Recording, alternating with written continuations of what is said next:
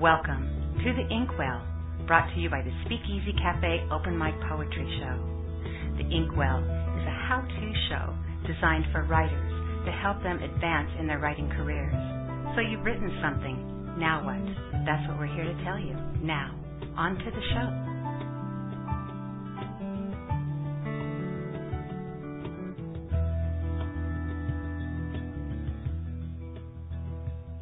Everybody, and welcome to another segment of the Inkwell. We're very excited to be putting on this show today. We have a special guest coming on with us, Cassandra Tribe. Cassandra is a second time workshop host here with us. She hosted a show a couple years ago, actually, that was absolutely amazing. We had people who listened to that workshop and said it absolutely changed their life in the way that they write. So I'm really, really excited to be able to bring her and share her with you guys again. I'd like to go ahead and welcome her to the show. Are you with me, Cassandra? I think I am. Can you hear me? I can hear you. oh, good, because I'm a little. What? I said, welcome to the Inkwell. Thank you. Yeah. So I'm excited you're here, and I'm really, really excited. I want to thank you so much for agreeing to do this workshop. The last one that you did with us was absolutely amazing, and we still have people who are listening to that. And you know, I, every time I promote it, I talk about you have to listen to this because it will change your life. You know, and not just as a writer. It was just a phenomenal, a phenomenal sharing that you had with us during that show. Well, good. Thank you. I mean, I, I was glad that you asked me when I called in. It's something that I enjoy doing a lot. I'm not currently teaching writing courses right now. I was for quite some time. So it's, it's nice to be getting back in and just being able to put stuff out there because it helps it helps me too because it kind of solidifies my own thinking, mm-hmm. you know. And then I I do all the challenges that I come up with in the workshops myself, so that also spurs me along. Well, um, you've had you've been gone for a little bit, and I was real excited when you called into the speakeasy and read a couple weeks ago, and I was so thrilled to hear from you. You've had a pretty pretty rough time lately. You've had a lot of a lot of challenges of your own. What's been going on with you? Well, I sort of pulled back from everything about two or three years ago, and it was for the purpose of being able to focus and finish a big dramatic play I was work poem I'm working on called The City of Love. About two years ago, I got hit by a car while riding a bicycle, and that has kind of changed my entire life. I have I have permanent damage from it, so I can't I don't know yet whether or not I'll be able to ever perform live again. I had to relearn how to speak and control my voice and I have to walk with a cane and just you know anyone who's ever been through something like that or who deals with chronic pain and all the changes that come with it knows that just you start from scratch again. so when mm-hmm. I actually called in uh, just a few weeks ago. That was the first time I had read. I had just started writing again within the past eight months because I had to relearn the whole process of how to write, of how to even think about poetry because the area of my brain that got affected affected how I creatively think. So I had to find different ways to do things you know, and then I had to get writing all the poems that I swear I will never show to anybody, but they were bitter and angry. I had to, I had to just get that right out of my system. Well, you know, but you have, yeah, well, you know, you have to do that. That's part of the process, you know. And for me, part of my process is learning how to do something more with whatever I have at the moment. And right now, it's I view myself as having a very different tool set than I had before when I did the last workshop.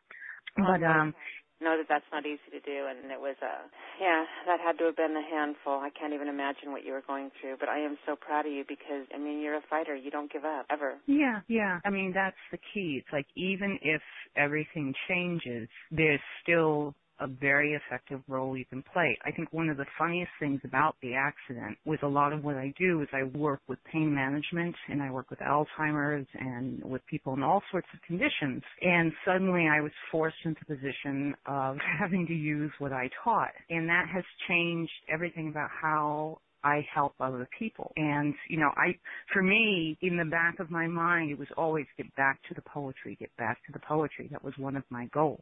It may not be the same as where I was before, but it's still mine and it's poetry and poetry goes places. Mine is stumbling places right now, but it's getting back. I have The City of Love, which I mentioned before. That's like a 92 page poem and there are 23 different characters in it. Yeah, it's what is, designed, what you're doing with that? Well, it's designed for the stage. It's written according to someone who contacted me about a year ago. There were only about, they were trying to put together a list of a hundred uh, living writers who actually worked in the old dramatic poetry form. And I was number 36 that they had found. And they were having difficulties finding any more because this is a very, tra- the form I'm using is very traditional. The, uh, the act of writing poetry for the stage is starting to come back. A lot of people don't know know that most of the plays, the older plays, most of the older everything were originally written as poems. You didn't have playwrights, you had poets. They just happened to write the stage. So come the spring, I have a, as yet I'm not going to give the name. It's a respected theater company in the Northeast. They're taking the poem in the spring, and I'm going to start working with their dramaturgist now, the dramaturgists, they're, what they are in charge of is working with me to realize, you know, the stage directions, where the, where the poets will be on stage, what will go on. I don't have to do that as the poet, thank God. I just have to get them the words and a few little, and then this happens, you know, tucked in, in italics and it's the dramaturgist that actually creates the form that is followed on stage, and then it should debut next year. So How that's going to be. About that? that is phenomenal. I'm excited about it. It took me a long time to get here. I mean, accident notwithstanding, I started. I, it was something I've wanted to do for over 10 years, and I knew I wasn't there yet. So I started. First, I wrote a poem called Monster, which was for a lot of reasons. I wrote that poem but part of it was the structure. Can I carry a story all the way through, you know, with a complicated character? And then I wrote The Demon of Providence, and there's actually two characters in The Demon, even though only one speaks. And I did the little film of them where they're interacting, so I play with that. And then I actually did put on a poem on stage with Jay Chattel and Michelle Santil called The Language of Famine. And we are radically different poets. I mean, you can't get more radically different than myself, Jay, and Michelle. And what we did is we took the theme, we took the name, and then we all wrote poems in response to it. And then I had the dramaturgist role where I took the poems and I wove them together. So the three of us were on stage, each of us reading our own poems, but it sounded like we were reading one large poem together. And that was, once I got done with that, I know I was ready to move forward with the city because I felt like, you know, it's small steps, but you sort of, as you find out what you don't know, you go try it, and that's how you learn it. If you hear any small screeches in the background, because he just started firing up, that would be my newest companion, Harry, the parrot, who is a year and two months old, fully flighted and full of himself, and he loves poetry, and he loves when I talk on the phone. oh no, that's awesome. Yeah. Oh, he loves Skype. he loves really? to see people. Yeah.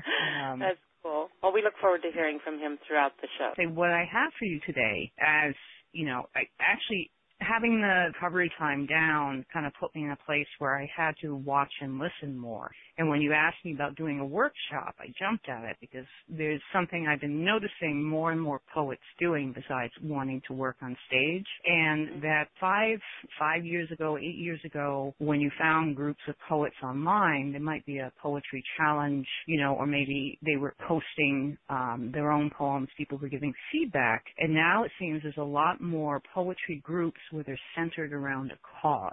So what I wanted to look at, because that plays into creating poetry that can be performed on stage or staging poets together. I mean, here you have a central theme.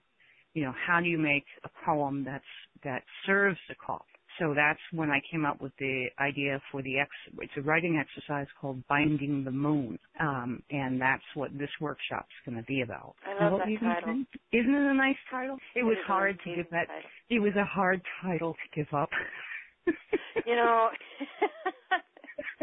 I, I can understand that completely because when I when you sent me the information on the workshop, I was looking at that and I'm thinking, oh, oh, um, well. like well, here's, here's the good part. In the writing exercise, that is your title. oh, great. Okay, I'm happy then. yeah, so that's the first part of the really exercise. Oh no, no, I want that one.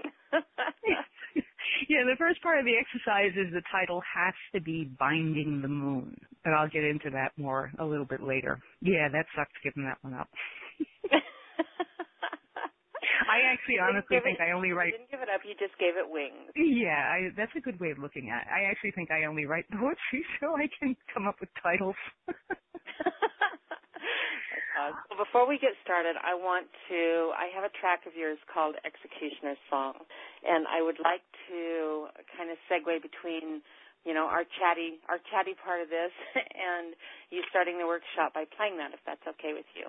That would be good because I actually reference that poem in a section of in the section at the end of the workshop where I'm going to ask you a question about whether or not you think I did something well in this poem. So, oh, you didn't yeah. tell me there was a quiz at the end. Well, the quiz is about me. it's all about me. all right, you guys. This is a this is a piece called "Executioner's Song" by Cassandra Tribe. And then as soon as it's over, the mic's all yours. Just go ahead and get into your workshop, okay? Okay, great. Here we go.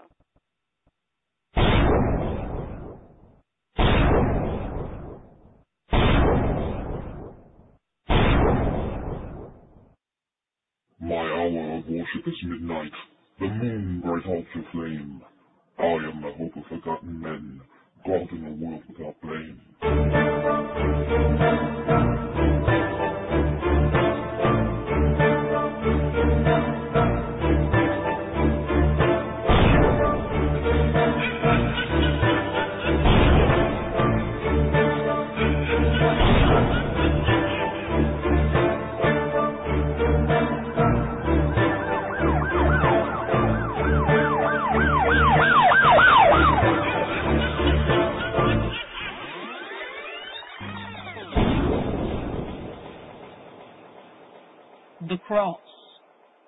Blankets, body thought.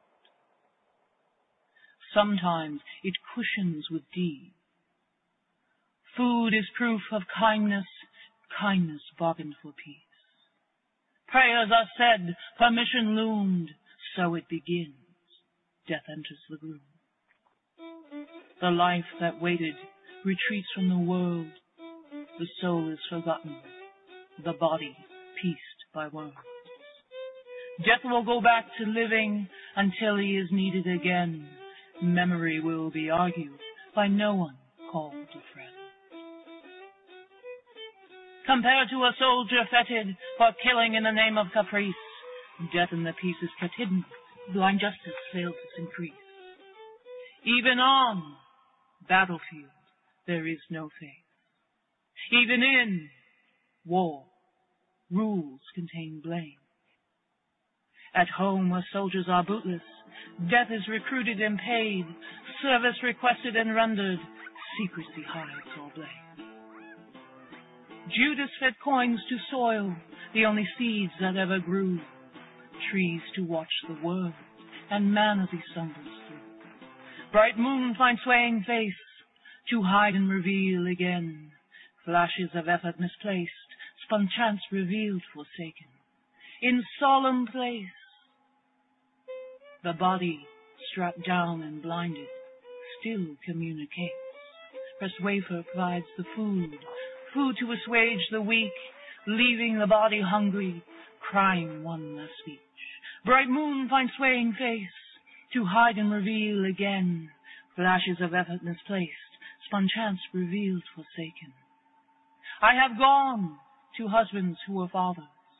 I have gone to wives who were mothers, wanting them to serve solid food better.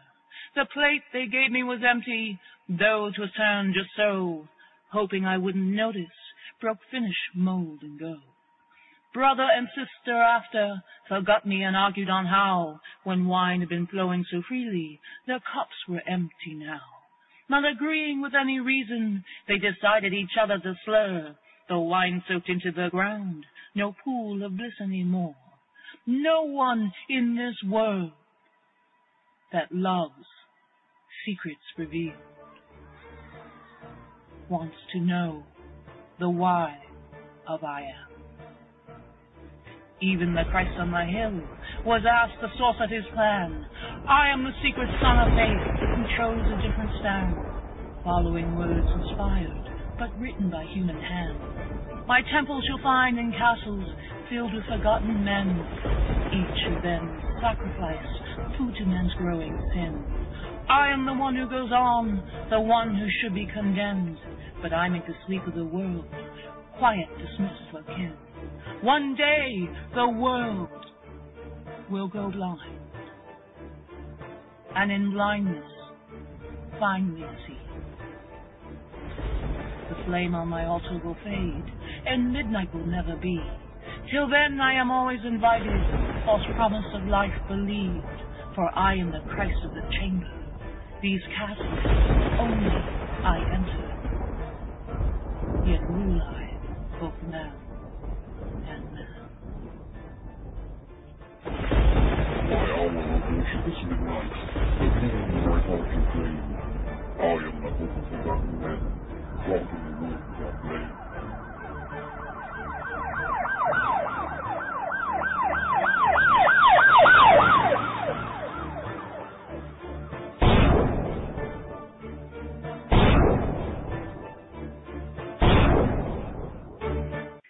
The name of the workshop today is Binding the Moon, and the tagline for it is creating poetry that can change the world.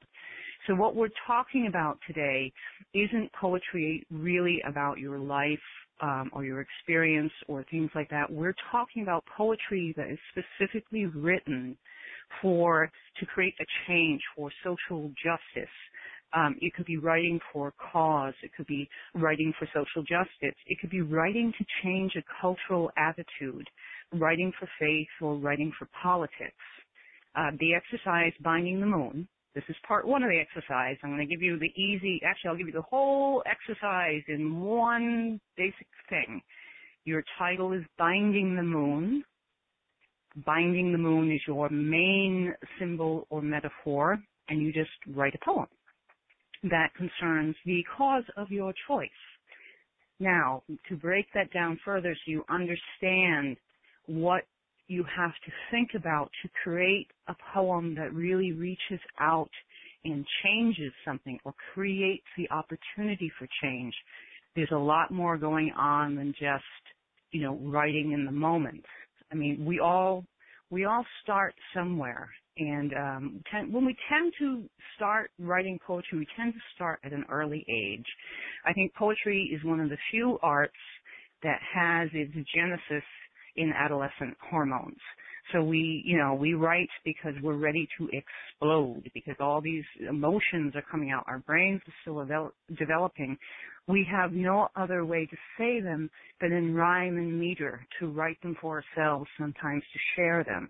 I mean, we write about love, grief, longing, lust, power, poverty. We write it both, both we're in the process of writing ourselves into being because we know we see things that, you know, as we grow and mature, we see things in the world that, oh, you know, we don't agree with or we want. You know, we want to be that. We want to be like that. This is the age of heroes. You know, we, we are desperate to make a record of our lives and to, and to find out that who we are and that what we feel is valid and important. For a lot of people out there, it's that poetry journal from junior high or high school. That is all they had in their life telling them that they were worth something. You know, that type of poetry is extremely powerful. You might look at it, you know, as you get to an advanced age, you might look back and go, oh, I hope no one sees this because it's so awful. But don't, don't insult the person who wrote that you know, the person who wrote that was you. And it was you in the moment at that age being very real and very true to yourself and life as you understood it. as we grow older, our understandings change and we start to look around and say, oh, you know, I wouldn't have been and had such a, um, a horrible, horrendous time growing up if bullying wasn't, you know, so prevalent in this culture. How can I help change this? Well, you do help change this by you start creating things that shift, either shift attitudes or open the doors to discussion. Um, and there are there are very very few people. You can trust me on this. There are very few people in life who want life to stay the same. You know, and of those very few people, almost none of them none of them write poetry. Poetry, no matter what or why you're writing it, contains longing and desire. Either if you want to you long to preserve a moment that you know is going to change. So you memorialize it, you celebrate it in your poetry. Or you're wanting so much for something to be different that you're writing almost like a prayer to it to make it come into being. You know, poetry is not stagnant. You know, it's not about, you know, oh, I wish everything could be the same stuff because if, if that's the way you think, you tend not to write poetry.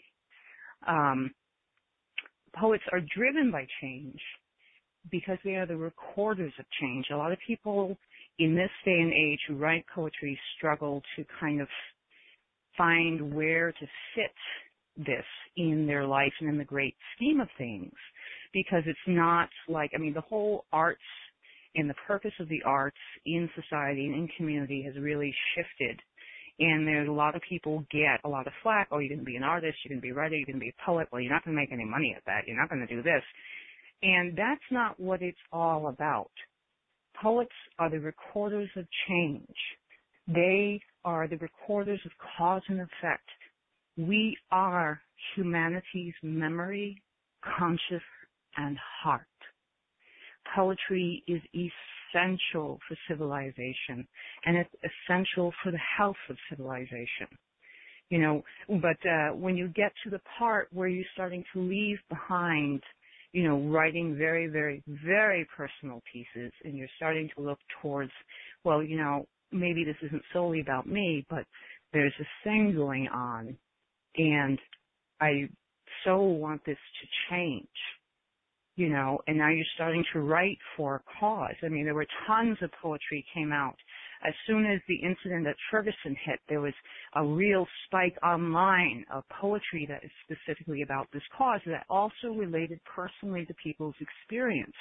Again, that's an example of being a recorder. You aren't just yourself, you're everybody else too. Uh, but the problem is, is that when we start to want to write for about causes, we, for some reason, tend to forget ourselves. You know, we, we leave too much of the poet out of the content, you know, and we get into almost like a reporter-like fashion of describing, you know, describing horrible events, describing other people's reactions. But the thing about poetry is no matter what you do with it and whether you're speaking to a global audience or you're preaching to the choir, is that it's the the power of poetry is it's coming from within one person. It goes back to that idea that what you feel, who you are, is not only valid, you are needed in the world. Every single person makes a difference. If, if, here's the big if, if they put forth as poets, what you put forth are your words. You should cherish and honor your words. You should love them, but not that much. We'll get to that at the other end. You know, so the first thing you have to do when you want to start writing about a cause, you know, or writing for a specific purpose, you know, like the executioner's song, that is about the death penalty you know, so okay, so I came out and said, well, I want to do a poem about the death penalty. So the first thing you, you want to do is you want to know what you want to accomplish. Why are you writing this poem? Now, with the Executioner song, my goal with the poem was not to get people to think one way or the other about the death penalty. It was just to point out how it exists within culture and affects our society You know, that's what I wanted to accomplish. I wanted to open the door to debate that was not based in emotion. And that, thankfully, has been what it has done to a degree. Um, and I have to interrupt myself because the, the parrot is about to trigger a track to be played. So I'll just move him right off of the studio.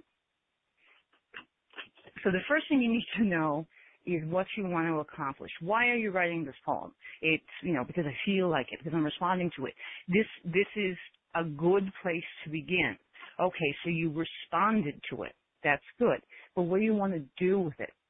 You know, what do you want to accomplish? Do you want to let people know how you feel? Do you want them to let them know this is right, this is wrong, this could have been handled better? The second thing you want to do is understand your passion. Okay, you want to write about this. Why? Why is this topic so important to you and more important than the other topic over here? Passion is a very unique and individual thing. You can't be passionate about everything because then you just wind up being tired. You know, when you hear someone say that I'm, you know, I advocate for social justice, that's not ever, ever true. You know, you're most likely, you may advocate for broad social justice, but you're only passionate about certain parts. You may be committed to everything. But understanding your passion is very important because it's going to tell you which causes you should be writing for and which you should leave to another as a poet. The third thing you have to do is know where your strengths are and then you have to find the weaknesses and the strengths. Usually you get told, oh, know your strengths and weaknesses, work on your weaknesses.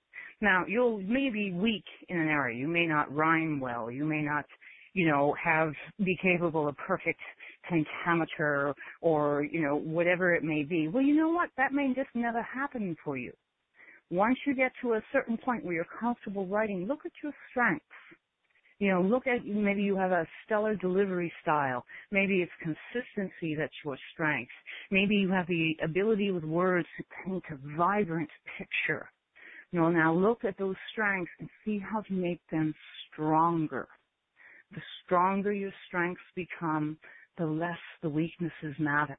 You can always go back and work on areas you know need improving, but you should also always pay attention to what works for you and nurture it. It's like it's like anything else in your life. If you have a good relationship and you want to keep a good relationship, you have to take what's good about that relationship and make it stronger.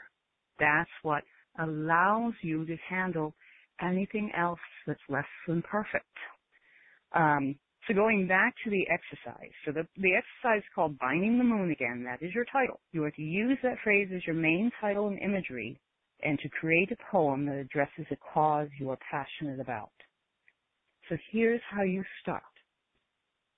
First of all, the first question is, what are you passionate about and why?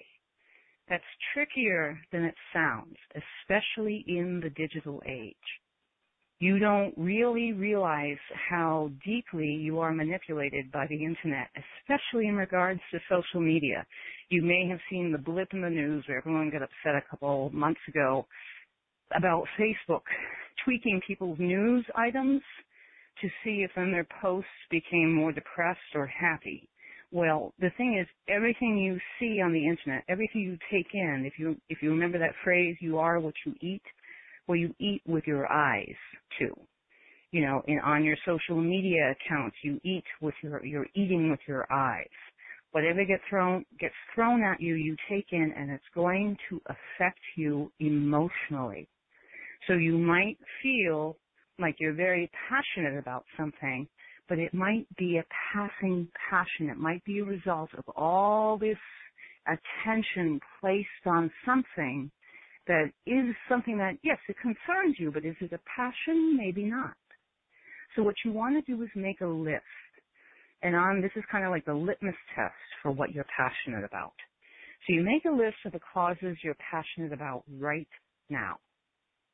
And then you, when you're done with that list, I want you to go back and circle everything on that list you were passionate about three years ago. Now, of course, you can't, if you're saying you're, you can't say you're passionate about an incident. It's what the incident represents that would go on the list. So it wouldn't be, you know, something like the Ferguson shooting. It would be what this Ferguson shooting was about. You know, racial discrimination, racial profiling. That would be what would go on your list. So whichever ones you circle that two or three years ago were also on your radar, that's where your real passion lies. If you are in a place in your life where you're just sort of broadening your horizons, then don't worry about it. Just become aware of what currently is arousing that emotional passion. And then when you do the list two years later, you'll start to see it. This is also how you start to identify your purpose in life. Because there will be, they always define commitment as commitment is what you remain um, present for after the passion has worn off. So this is how you define your whole purpose and, and, and path in life too. Um, and you want to make sure that the, you remember the exercise binding the moon is not, you're not writing reactively. It is not a poem in a reaction to a specific event, although specific events may be used in the poem. So, you know, for example, I got the idea to write the executioner's song because of a particularly horrific execution of a man who after he died was proven innocent. I mean, within weeks after he died. Um, I didn't choose to write about the injustice of his death. That would have been a very different poem. I didn't choose to write anything that particularly slammed the death penalty. I chose to write about the sway execution can have over society, whether you agree with it or not. Whether you like it or not, it's present. And it has an effect. You know, and that all changed the types of metaphor that I, and symbolism that I was using. So once you have that list of what you're passionate about, choose just one that you think you can relate to the title. This is the next part, and this is where poems are, are made or broken when it comes to being effective when writing for a cause or writing to reach beyond. And that is you have to decide who your audience is going to be. Are you going to be, you know, preaching to the choir? Or you're you going to be talking to a, a challenge?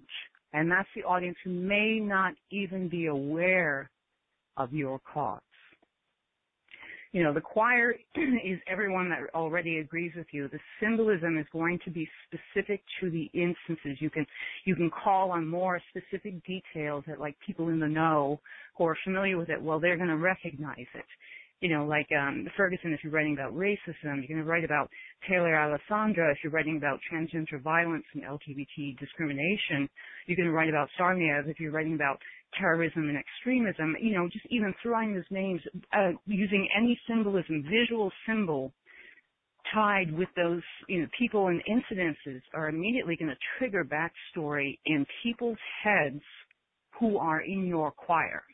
So it's like a shortcut you can use but it's only effective with people who are already generally going to agree with what you're going to say.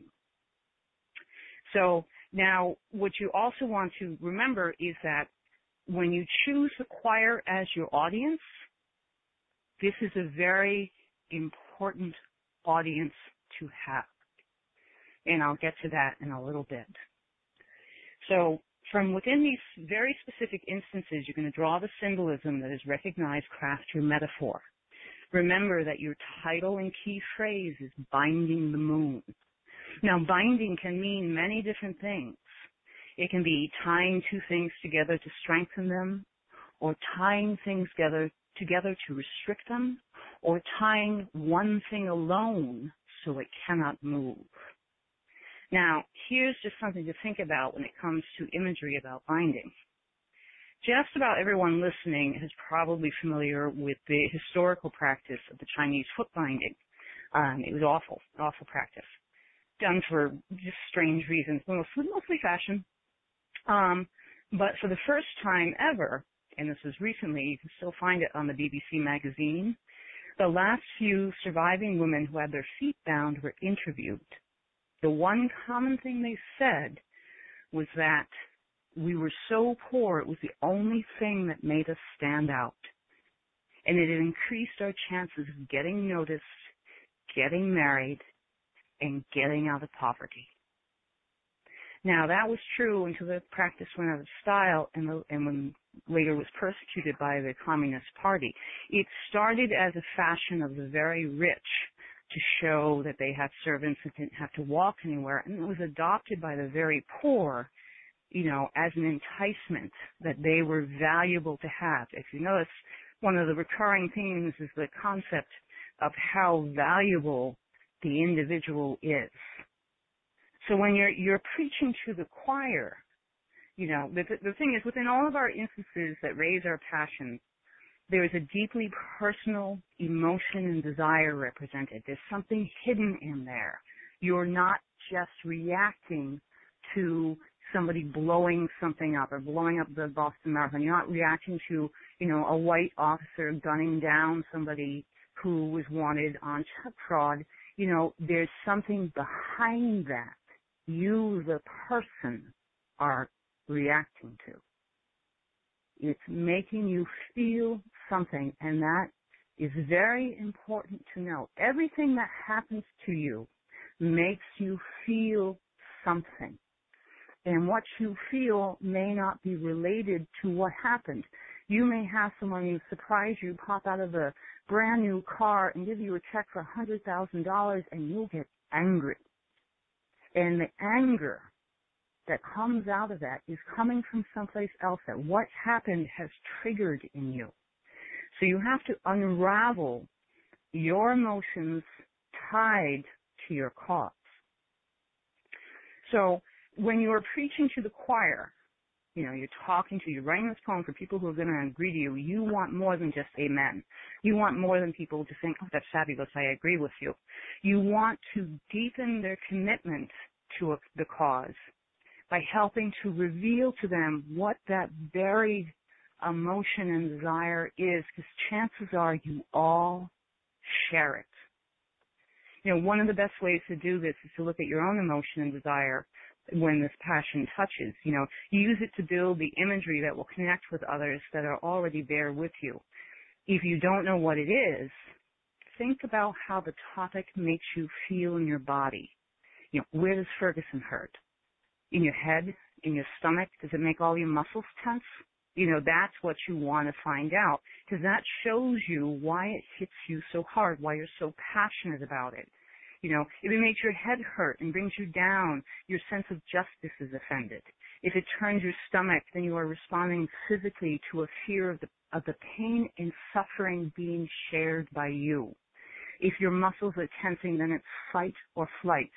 You are either in fear of your life, if it reminds you of the daily fear you are in for your life, or you are angry because it's a reminder of how daily you feel angry about this type of situation.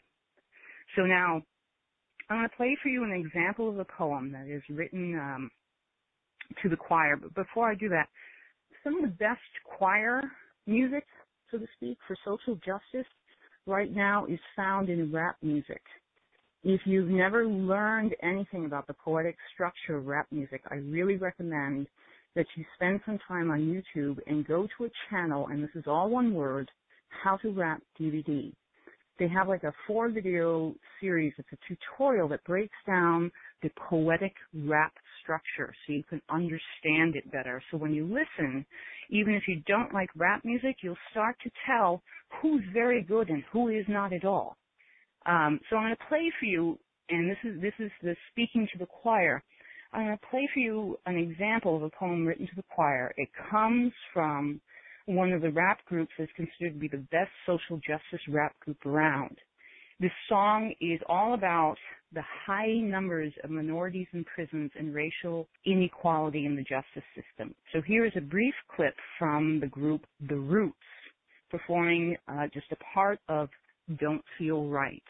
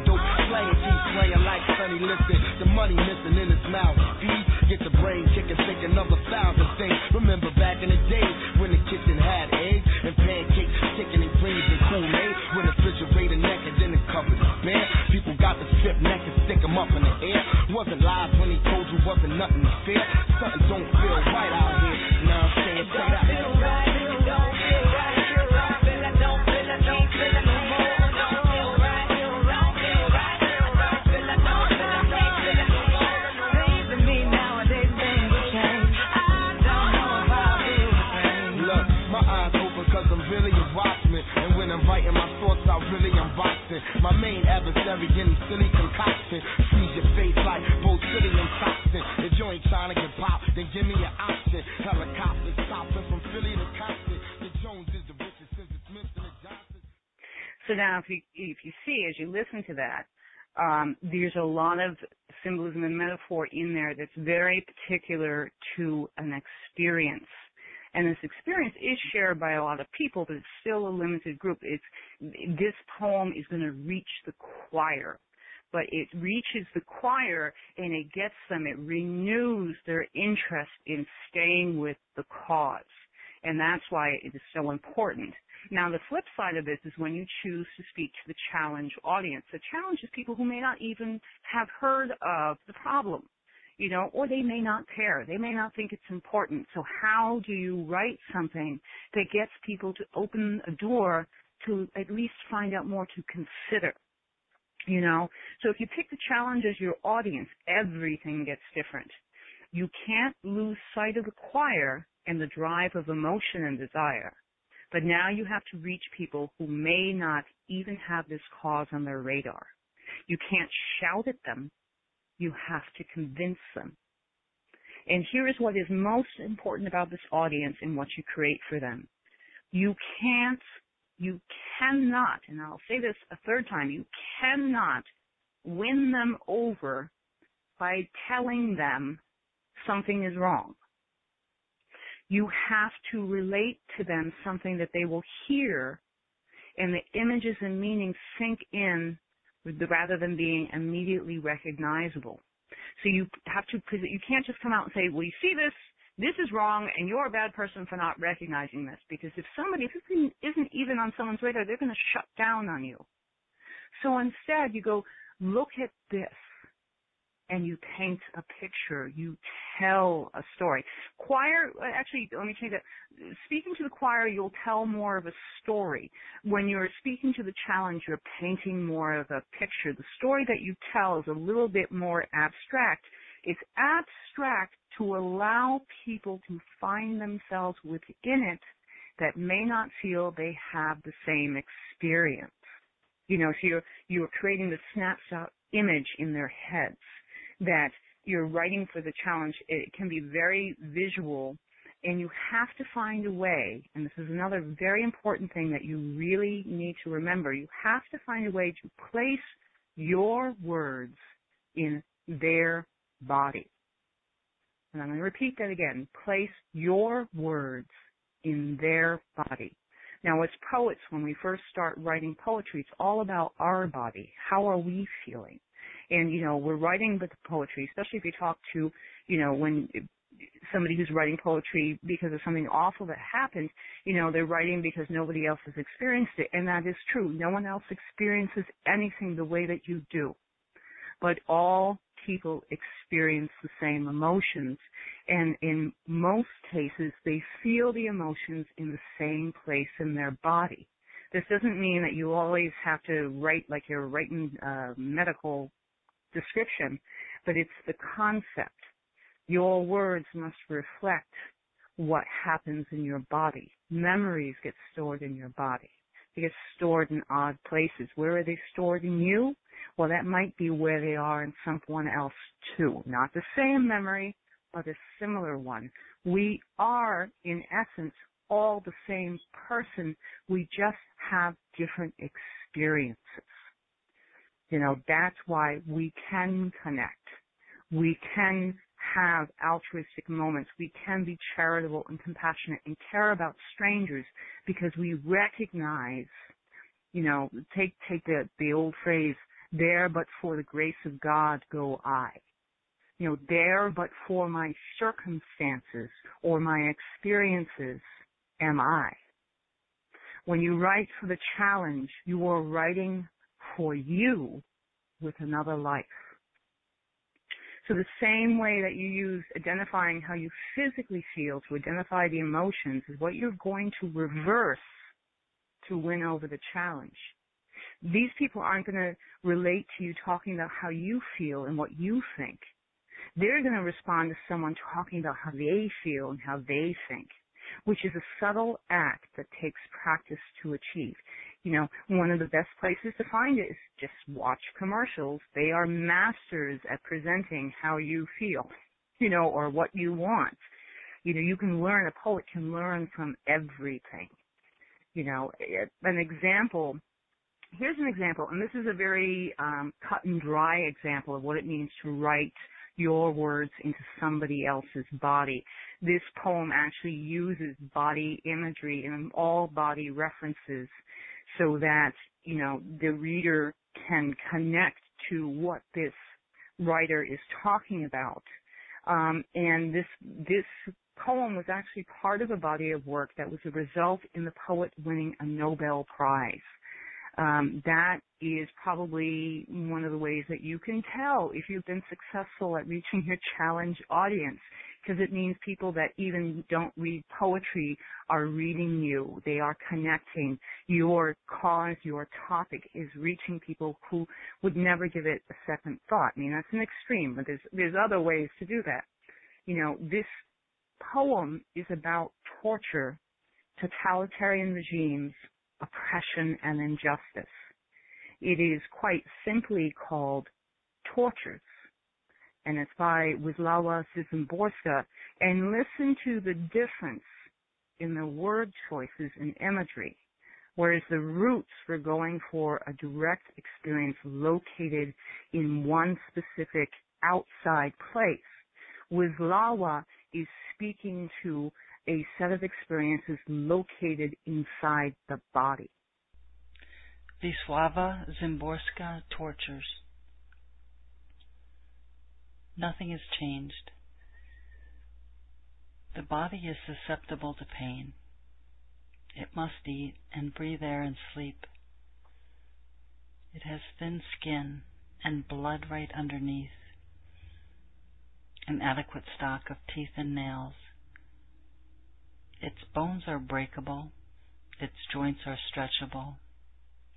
In tortures, all this is taken into account nothing has changed. The body shudders as it shuddered before the founding of Rome and after. In the 20th century, before and after Christ, tortures are as they were. It's just the earth that's grown smaller. And whatever happens seems right on the other side of the wall. Nothing has changed. It's just that there are more people Besides the old offenses, new ones have appeared real, imaginary, temporary, and none. But the how with which the body responds to them was, is, and ever will be a howl of innocence according to the time honored scale and tonality. Nothing has changed. Maybe just the manners, ceremonies, dances, Yet the movement of the hands in protecting the head is the same. The body writhes, jerks, and tries to pull away. Its legs give out, it falls, the knees fly up. It turns blue, swells, salivates, and bleeds. Nothing has changed, except for the course of boundaries, the line of forests, coasts, deserts, and glaciers Amid these landscapes traipses the soul, disappears, comes back, draws nearer, moves away, alien to itself, elusive, at times certain, at others uncertain of its own existence. while the body is and is and is and has no place of its own. So that is what I've given you now. Is I gave you the roots, and I gave you something from, Wizwala, Wizloa, and they are the epitome of preaching to the choir and speaking to the challenge audience. Now, what do you gain and lose with each? You know, when you make your decision, after you know what your passion is and your cause, when you decide which audience you're going to write for, which is better. Well, the, the truth is that one audience choice isn't better than another. When you are dealing with causes, you need both approaches you know, because you need the people who are already there to stay there and keep the motivation and keep their heart in it. And then you need to come over and you have to get more people aware of the cause that you are addressing. You know, so you do need to do both and it's always a wonderful exercise to like take Binding the Moon and write one for the choir and one for your general audience you know, what you have to watch out for. Because, you know, I gave you two of the top of the line examples now. So you know what I'm going to do is I'm going to give you an example of something that almost but didn't quite make it either way. um, what you have to watch out for is getting the waters muddied. And this happens when you take a poem written to be for a challenge audience and then structure it so it only appeals to a narrow group or vice versa. You know, um, when I was in the army, I spent three years in a combat zone. Um, one of the songs that came out during that time, because you get very music driven when you're in the army in combat. It's amazing. You know, um, it's one of the few things I think the movies got right about the wars is that it is driven by music. Um, one of the songs we just could not get enough of was called Home of the Brave it spoke to us on a very personal level and we did share it, you know, as a group.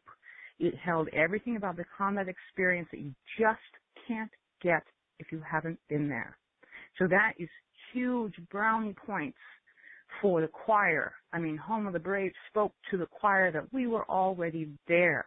Now the, the issue was the song was written about combat, the experience of combat, but it was kind of meant to be sort of an anti-war song. Now, as an active soldier in combat, you don't tend to listen to a lot of anti-war songs. Yeah, maybe you do a little bit, but what got us was the experience. It was a non-judgmental presentation of the experience. Okay, so now the choir has now lost the point because now the intention is not reaching the correct choir. You know, we're not hearing it the way the people intended it to be written. So when I came back, what I found out was that this song, this it was supposed to be an anti-war song, um, had very limited play here, um, but was very strong among a certain group, and they were mostly, you know, mid-college kids kind of thing, and they read it. They had no connection to the wars or any wars or anything. That was just news items they buzzed through. But they read it kind of as a sad breakup song. So it's this song has a lot of the lyrics have tremendous amounts of potential, but it doesn't quite get it right. And part of the reason is instead of looking for you know, imagery that relates to the body or imagery that relates to a shared experience, they went for cliches and slogans. What you'll hear, if you're of a certain age, you'll remember it, is take the train to the plane and that was a slogan in New York City. So here is the almost but not quite um, good poem for a cause. Um, this is the Nails performing Home of the Brave.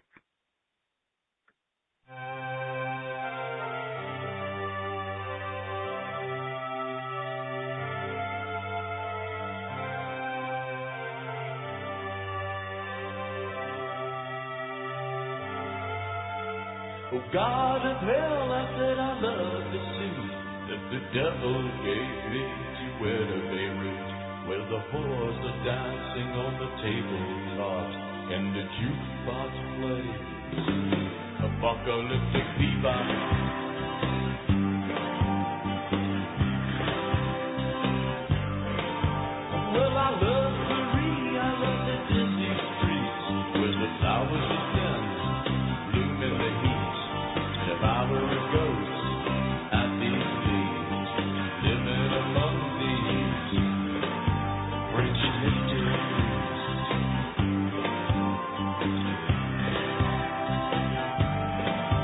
The place to go's another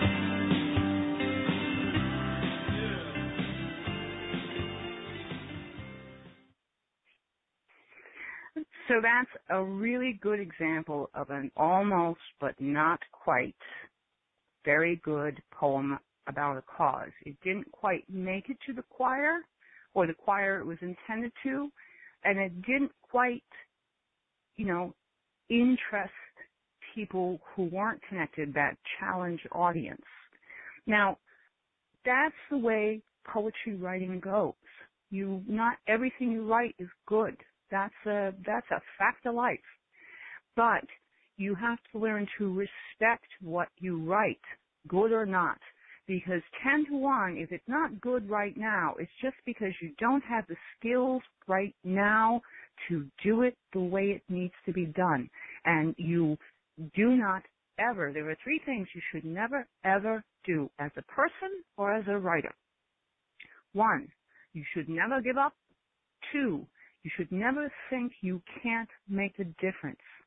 And number three is most important of all. You should never not try. If you want to get better at writing, you must write. I'm going to tell you something. I, I mention this in all my workshops. When you hear people talk about writer's block, there is no such thing as writer's block. You either are writing or you're not. What most people interpret as writer's block is when they sit down to write, they're not writing what they think they should be writing. It's not coming out as well as they think it should be coming out. Well, just get it out. Stay in the practice of writing. If you're not writing, you're not writing. It's that simple. You know, it can be very hard, especially as your responsibilities grow and life happens to maintain, to protect the time you need to write, but you have to find a way to do it. Send yourself text message, email yourself. All you have to do is keep little words and phrases, carry a book with you, anything, and eventually all of that catches up to you and poetry will come out of it. Now, I'm gonna, I, just to put some things in time reference, the very first piece we played, The Roots, um, which sounds very timely today, that was written in 2005. Tortures was written in the 70s. Uh, Home of the Brave was like a 90s thing. But there, there are some examples of poetry written for social justice that were done so well, they literally ring today. And no matter where you read them or to whom you read them, even if they don't aren't familiar with the specific text of the items, they are understood and they are proof, proof, proof, proof that poetry can change the world. The first example I'm going to read, I'm just going to read to you just four, four or five lines of it, six lines, um, is not only all of that fabulousness wrapped up, it is also an example of perfect, perfect iambic pentameter. You can go get out your books to figure out that one. I've never mastered that. Um, so this is perfect iambic pentameter. As far as skilled poetry, it's phenomenal. As far as a poem that effectively changed the world, it did. It is relevant today. We fight about it all the time. So this is Thomas Jefferson's small verse written in perfect iambic pentameter. We hold these truths to be self-evident, that all men are created equal, and that they are endowed by their Creator with certain inalienable rights, that among these are life, liberty, and the pursuit of happiness. Now that is the opening to the Declaration of Independence.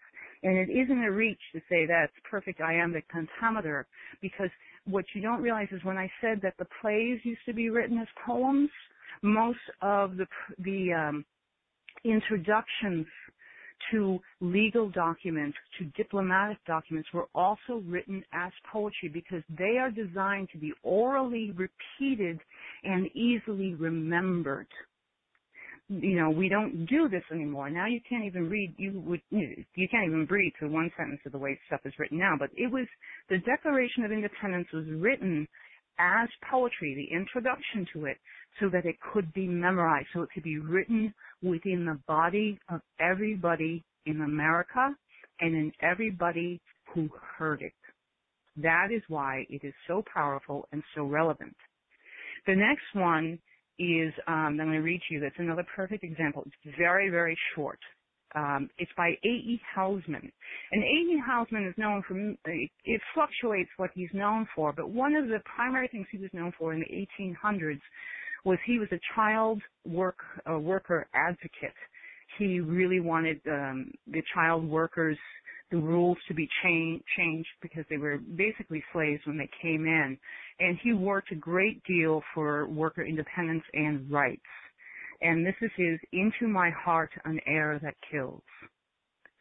Into my heart an air that kills, from yon far country blows. What are those blue remembered hills? What spires, what farms are those? That is a land of lost content. I see it shining plain. The happy highways where I went and cannot come again. No matter who you read this to, you know he's talking about somebody in a city remembering the country where they came from and the freedom of that country and the cleanliness of it. He's not in this poem directly saying, you know, the child working laws, labor laws have got to be changed. It's awful. He's not showing me a child slaving at a loom. He's showing me what it's like to to miss something, to desire something. He is showing me what it is like to feel trapped. And this is why this poem was considered hugely effective in the passing of legislation to change the child labor laws in the 1800s. So back to the, the exercise, Binding the Moon. So now you know a little bit more about how to start selecting your imagery and language for your poem. So you start with your story or image, write it down in full prose, like paragraphs, so you know all the details before writing the poem. Anytime you write a poem about something, just write it out like a diary entry. You know, that's not the poem. You just want to get everything out so you can see it on paper because it prompts more from you. That's why. As you start writing it out, you'll fill in the gaps you hadn't realized were there. Then you're going to learn how to edit. Learning to edit is essential between, for any poem um, for this style, you go between the prose and the poem to make sure you have said all the things you wanted to say in the best way possible. And you want to edit to bring emotion forward, not to push it away. Edit with rhythm, rhyme, and style in mind, and that keeps your emotion lively. Do not edit for word choice until the end. And when you choose a word, it better be cho- chosen for rhythm, rhyme, and style reasons because very often we can get a little too fancy with our word choices and it will kill a poem if it doesn't carry itself through in the actual rhythm. It's okay to use a word that people don't, you know, readily understand as long as you change that rhythm enough so they have an idea of what it means and they keep going forward and they'll look it up later, they will. I trust me, I use enough words like that and people do look them up. You want to edit for continuity. Check and make sure that every time you describe something, you describe it again in the same way. You also want to play with foreshadowing and learn to switch time frames in the poem too. You know, that's a tricky thing to go backwards and forwards in time in a poem. The foreshadowing can cover a lot of ground, suggest something in a sentence and fill it out later. And that literally can create a very tight poem that everybody gets. Uh, but it's going to be that word choice that's going to allow people to let things they don't understand slide because they trust they'll know later. Um, you want to edit for symbolism. Circle every metaphor symbol you use in that poem and make sure it matches your intended audience. You know, when um, the nails are talking about uh, God of Hell, how I love the suit that the devil gave me to wear in Beirut, every person I was with knew exactly what they were talking about. The average person on the street is not going to know. You know, the same thing with the roots. The roots, every single symbol and metaphor the roots chose matches their choir audience. And every symbol that Wisława chose matched her challenged audience. Then, this is important, you need to edit for reading for speaking. This is very, very, very important. And this is when places like the Speakeasy Cafe really work to your advantage. When you write a poem, there are two different versions of it. There is the one that is read from a piece of paper, and then there is the one that is heard. Do not just think that you can read a poem you have written down. It's going to, the way words are heard are come in differently to the listener than the way they are heard in the head of someone who is reading. So you really need to create two different versions of your poem. And the last thing is to, to get feedback. Call in and read your version of Binding the Moon. You know, don't tell us what it's about, but let the audience tell you what they hear.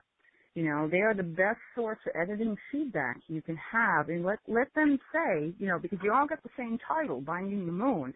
So nobody knows what anybody's writing about. So let's see if we can know or if we can get close enough to it to let you gauge how successful you've been. And don't be afraid to, to write and rewrite. This type of poetry is very different from personal poems or narrative poems. I mean, you should also look online for different groups that solicit poetry related to specific causes. Off the, the top of my head, there's a very lively group on Facebook about uh, poets writing about SB 1070, um, and it has expanded the cause to really cover that. Um, and above all else, as a writer of anything, you must remember to treat your ideas like children. Nurture them. Love them. Tell them no when it's in their best interest.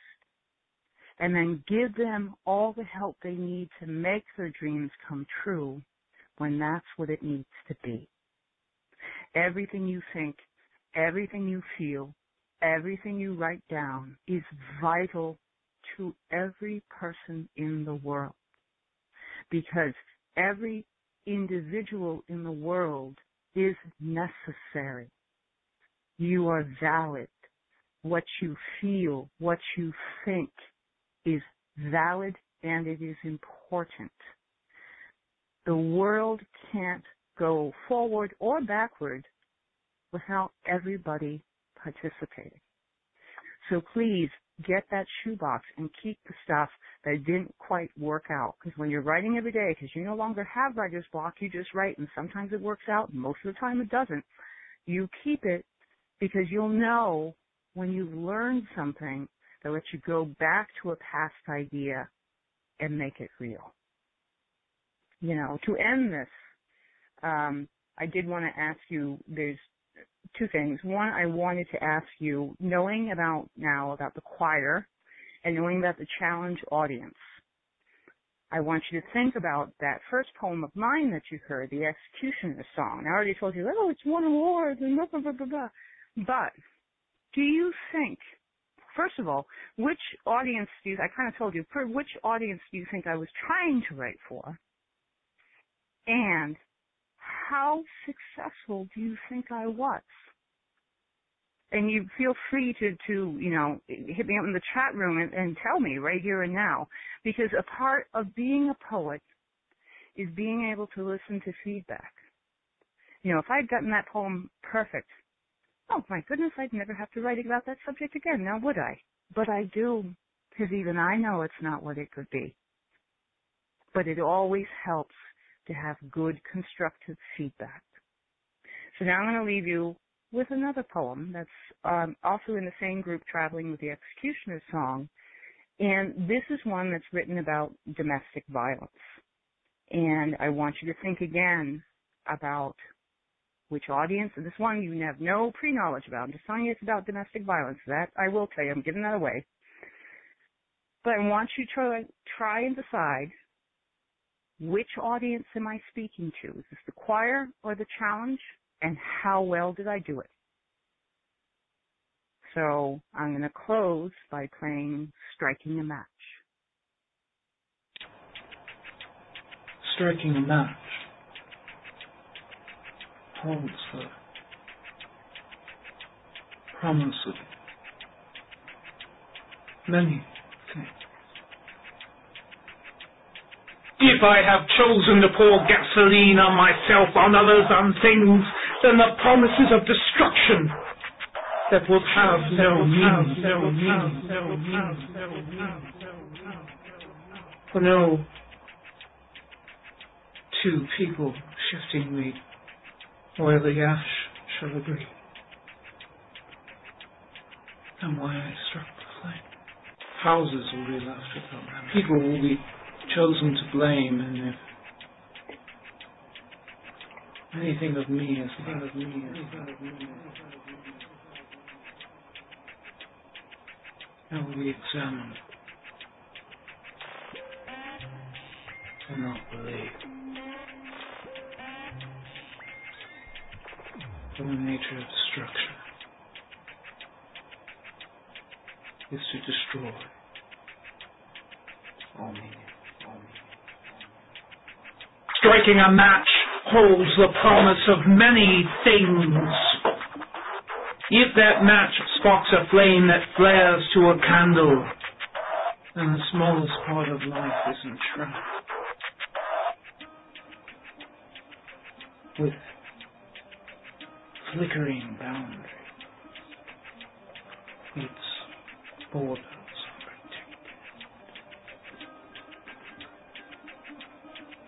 worn up with the waves of night and change.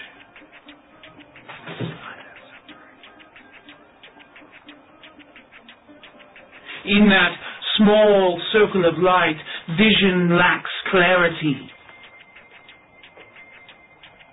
Life has the substance of life. And no two people shall agree. For the nature of flames and flare is to disappear.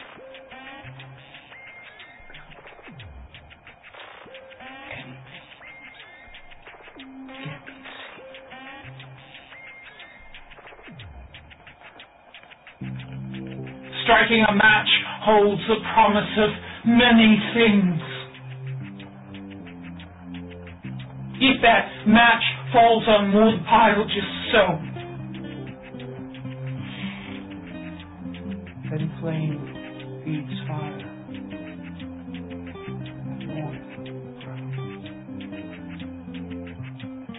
Light cannot help but be cast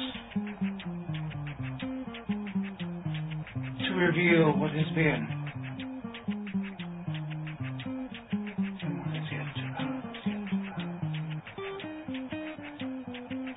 Yet fires by nature consume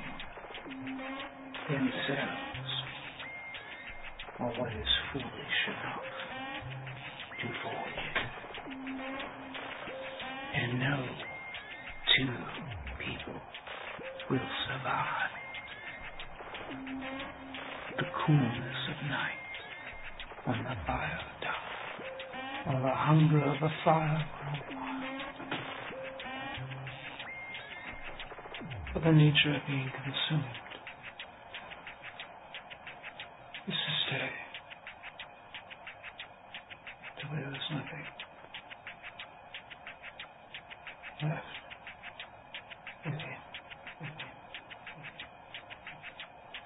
No one person can survive. In darkness, cold For each and all are beyond their control. In striking the match,